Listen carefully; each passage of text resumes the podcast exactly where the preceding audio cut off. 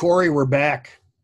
Uh, this is, this is uh, I don't know. It doesn't seem like it's been two weeks, but I guess it has. Um, to all the listeners, uh, welcome back. I think our last couple podcasts were pretty awesome. So we're kind of uh, we're going to kind of free for all it tonight. Um, and I know Corey, uh, you had a suggestion for topics tonight, and um, happy New Year, everybody. Uh, I hope you guys are enjoying these. And Corey, why don't you let us come up with an idea? What are we going to talk about tonight? Uh, this episode today seems to be a trend. We've gotten the emails have been flooding in, Joe. They're coming in hot. And whether it's on LinkedIn or through the Gmail account, they've been coming in. And what Anna W. and Aaron T. both want to know is what next? We're new to the industry. Where do we go? They understand that the avenues they can take are vast. Just what is some direction, some inspiration that you and I may have? So I'm thinking if it's okay with you, maybe we go back and forth on, I don't know, five, six, just just pieces of advice that that maybe we could push folks or encourage folks to try out. Obviously, in some of our earlier episodes, you and I have discussed how we got into the industry and the steps that it took to get to where we are and we're we're not done with where we're going in the industry. You and i got we got plenty of time left. Um, and then last the last episode was on some of our team members and how they got into the industry. So just to kind of help out uh, anna and aaron let's let's kick it off with some direction that that they could have. Uh you know i i I'm I'm kind of stuttering because it's a great thing to discuss. Um, I know that uh, 40 years ago, when I got into the industry and I started, uh, the industry wasn't as strong as it is today. Um, there were tree guys. I actually I started land clearing. I was more you know removal, land clearing. Even the first tree care company that I worked for did mostly land clearing. So yeah, I got a great experience and professional experience uh, felling trees and running a chainsaw safely. Um, it was my desire to want to learn more that pushed me uh, to keep exploring avenues. So, uh, you know, you got to really, to start off, you got to love the outdoors. Yeah. Um, you really got it. And not just love the outdoors, you have to have a lot of respect for it. So that's kind of how I got into it. And then I, I I kind of fell in love with urban forestry, you know, and I can give you some good suggestions in urban forestry what you can go. But um, I was at a crossroads where I could have done both. I could have been logging or I could have went urban forestry, and I took the right instead of the left. Um, so there's an area right there's a lot of great opportunities and avenues to go in. So um, yeah, and I think they're already doing step step one or, or one of the steps that we would suggest folks take step one hmm. You're curious about the industry and you're listening to the podcast. Because just being curious having that outdoor passion like you said and being a part of this is part of the industry joe is is playing off of each other learning from each other and transforming our industry. You know you got into the industry and into that sector and segment where it was just tree guys and I know you and I have talked before in the past about how we're really trying to professionalize what we're doing. When I first got in, I remember one of my first foremen was on a, a handful of, of different narcotics, and that was commonplace. And that, you know, this is 10, 15 years ago. That was commonplace. And thank God it's not anymore, at least uh, in most parts of the country. it, it is evolving. Uh, it's amazing how fast it's evolving. But I think people, if even if you're in forestry or urban forestry, we got to realize that um, it has to evolve because of the hazards involved in, in dealing with trees. Uh, I I I loved the opportunity that I had through the years um, climbing. You know, what do you want to be a climber? Uh, do you want to just climb for a while? Do you want to learn?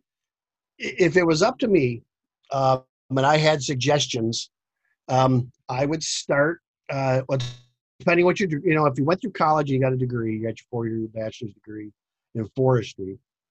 Um, a lot of the people that I've worked with at Michigan State Forestry and the Forestry Club, they went both ways, either either side. Sure. And I see a lot of them going into municipality. So becoming a municipal arborist with their degree. And that's a whole nother ball of wax. So then you throw politics in with everything that you have to do Yep. to take care of trees in an urban environment. So um, in a lot of the grads that I know that got went through there and figured out that are in urban forestry love it. So there's an opportunity. So don't discredit looking into a a municipality or even a university. Most of your universities have phenomenal um, forestry divisions. So that'd be another option. Get into that. Go into that section. You're going to have a great opportunity to learn. and that's it the more you can learn the more you can open your horizons the the more likely that you're going to be exposed to something that you're going to take and run you just you're going to find passion and like you said at a university and i know a lot of high schools have these too but that would be advisors or mentors Yes. whatever your next step is, there's always an advisor or mentor, and they might not say, yeah, urban forestry or whatever, but um, they might, and they might have some different segments, some different parts of our industry that you and I haven't even been exposed to yet. So talk talk to different mentors, um, school advisors. I know I had a, handful of advisors both in the university setting and then uh, leaving high school as well. So there's community colleges too, Joe, all over the place. I think just about every every county or every tri-county area has at least one community uh, college that folks could could ask questions to. Exactly. So I think the biggest thing is that you're, yeah, the opportunities are endless. Like you know, you, you think about my experience. You know, I was uh, I've been with ArborJet 18 going on 19 years as a practicing arborist. I've been on you know pretty much every side of the coin um, in arboriculture. Now I, I kind of I, I, segued away from more logging and forestry, but that doesn't mean I still don't love to run a chainsaw and fell a tree when I got to. Um, you know, and then there's there's the science side. Um, you could actually get into working with a a manufacturing company designing equipment for the industry, which is actually pretty exciting. Um, but then again, I would still look at I would still look at possibly out of out of out of high school, out of grad school, out of your junior college, finding a really reputable tree care company and giving it a go. Um, and a great way to find that company is to look into an organization like ISA or TCI. Well, it used to be TCIA. I don't know if it's still TCIA or Yeah, TCI. I don't know, but um, you know, believe it or not, there's a shortage in this industry of personnel, and if you got the desire to want to learn it, you're the, the world's your oyster. There's just so many opportunities right now in this industry. Oh yeah, Joe, that's the number one problem when I know when you and I are consulting with with different companies is Corey, I can't find good people. I can't find qualified people. And if you have these qualities that Joe and I have been talking about, you love being outside, you're not afraid to break a sweat, you know, you're curious or you could become curious about plants or plant material, you could you could find a job anywhere which could lead to the next part, which is find a recruiter with social media with linkedin facebook some of the some of the different uh, some of the different mentors that you might have just find somebody to bat for you. It's it's they're looking for people you're looking for experience and i don't want to say they're a dime a dozen because I, I think everybody needs to be careful with with who they're they're networking and talking with but i think the opportunity is is out there. And whether you're drilling trees or sticking a probe in the ground or climbing trees or whatever avenue it takes you just remember gain experience and and try something new. You don't have to commit to the next 30 or 40 years or wherever we are now joe. You don't have to commit to that right away but open your mind and just say hey you know what? We're going to try it. Yeah, and and another good, uh, you, you get a great experience with the education, but you can't beat you know breaking a sweat and putting your hands on it. Oh, that's so, so true. Um, you know, and attend a attend a conference. You know, network with other people in the same field. Again, I uh, like I said, being from Detroit, um, Southeast Michigan, I do a lot with. Like I keep bringing up Michigan State because I just do so much with them.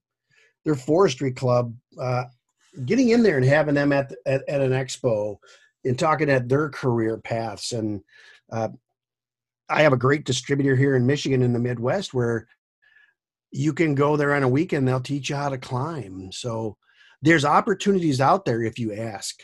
Uh, if you wanted to try a rope and saddle and you're nervous uh, you know there's every every community and i'm not sure corey if you guys have it but we have it's called my groves in michigan where they do rec climbs wow all the best climbers in michigan get together regionally and they invite uh, i don't want to say newbie as a as a a disrespectful term, but a, a new person in the industry.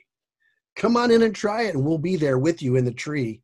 Uh, you can try their gear, you get them off the ground, and you know a lot of people fall in love with it. You know this industry's changing, and getting around the guys that are perfecting it is actually pretty exhilarating. Uh, to have guys standing right next to you as you're you're going 40 50 60 feet up in a tree for your first time. So maybe that's what catches your bug. And then, you next you know you're climbing for a while.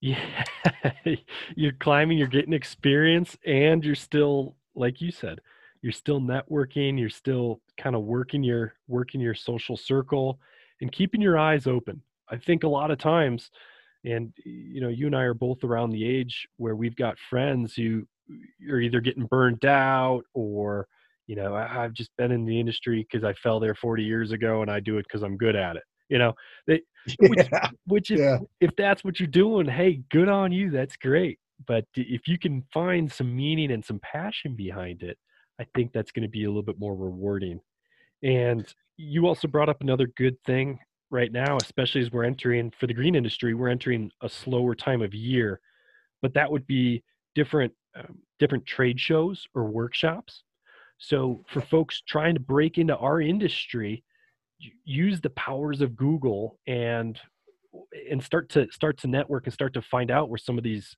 different workshops and trade shows are because what you'll find there is everybody there is looking for somebody to join their team and there's probably a job board in the corner. And the beautiful thing is you you take that in so many different directions you know we talk about the physical side of the industry um, you know what and it's humping logs and using a ball cart. I don't even think anybody remembers what a ball cart is. ball cart, Joe. yeah. So um, there's other great things. You know what's really big right now is surveying, GIS. Ah. um, that is part of arboriculture. That's part of forestry.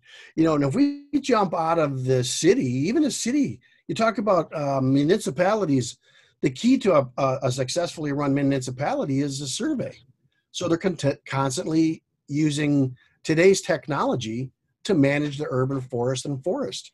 So that's a great thing, technology. So if you got a tech bug in your, you know, uh, instead of we have green thumbs, if you got a, a tech thumb, that's a great opportunity. And that's, uh, that's an up and coming industry in this, in either side of the coin, forestry, urban forestry.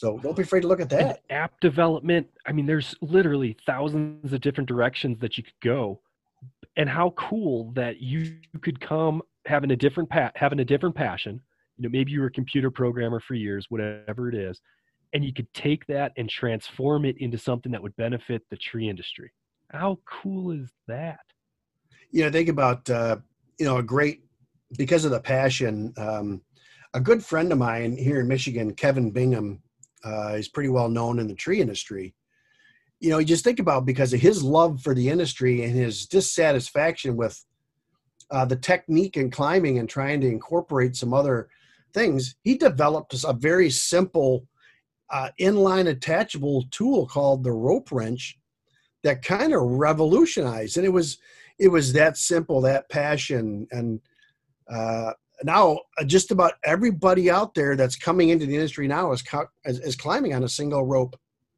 uh, system somehow because of his passion designed to develop something that would ease that in, you into it.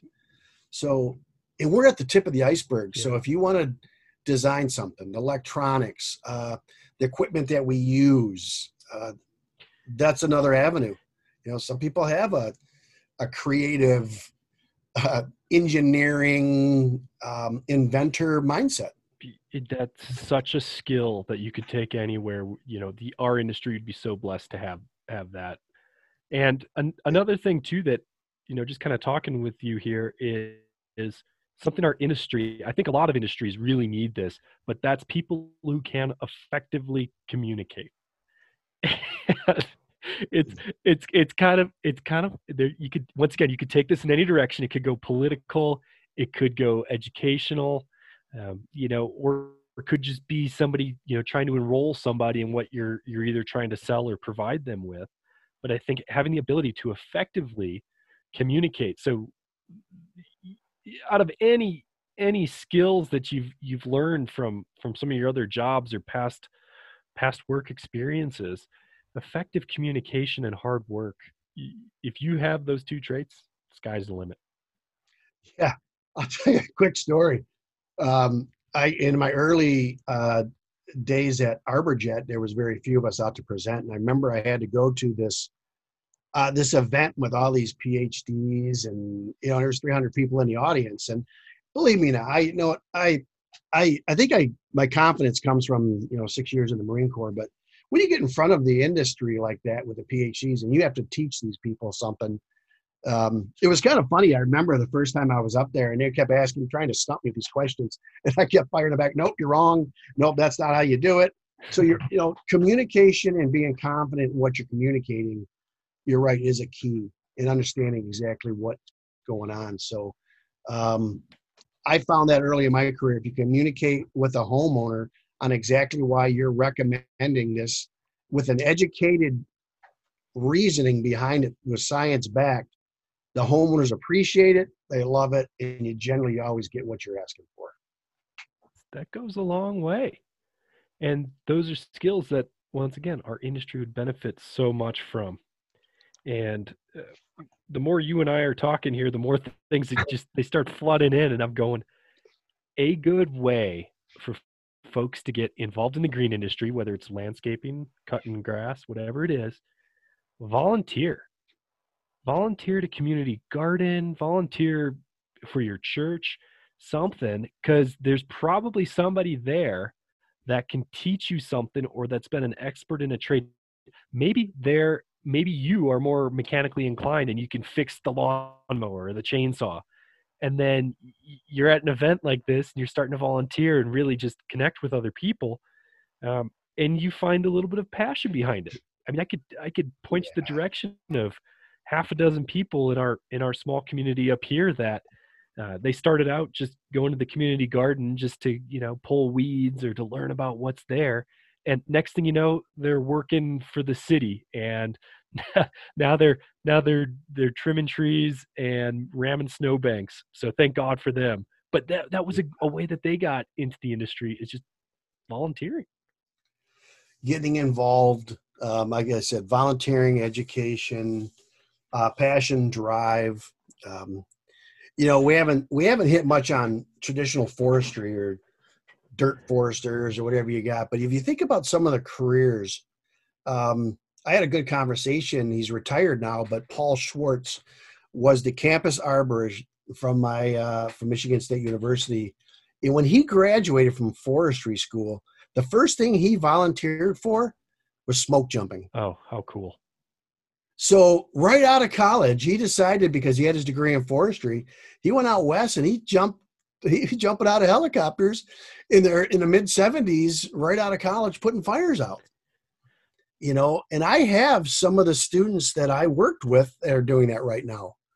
So they're earning their stripes they're earning their badge on their shoulder to work their way up in forestry. Um, and not putting fires out but what about forest management by setting fires? Control burns. Um, i'm I, I wish i'd had more opportunity in forestry and we, uh, the listeners are going to have an opportunity to hear an interview I did recently with uh, uh, Jackie, a good friend of mine uh, who's a MSU forestry grad, who is now with the U.S. Forest Service in uh, Idaho.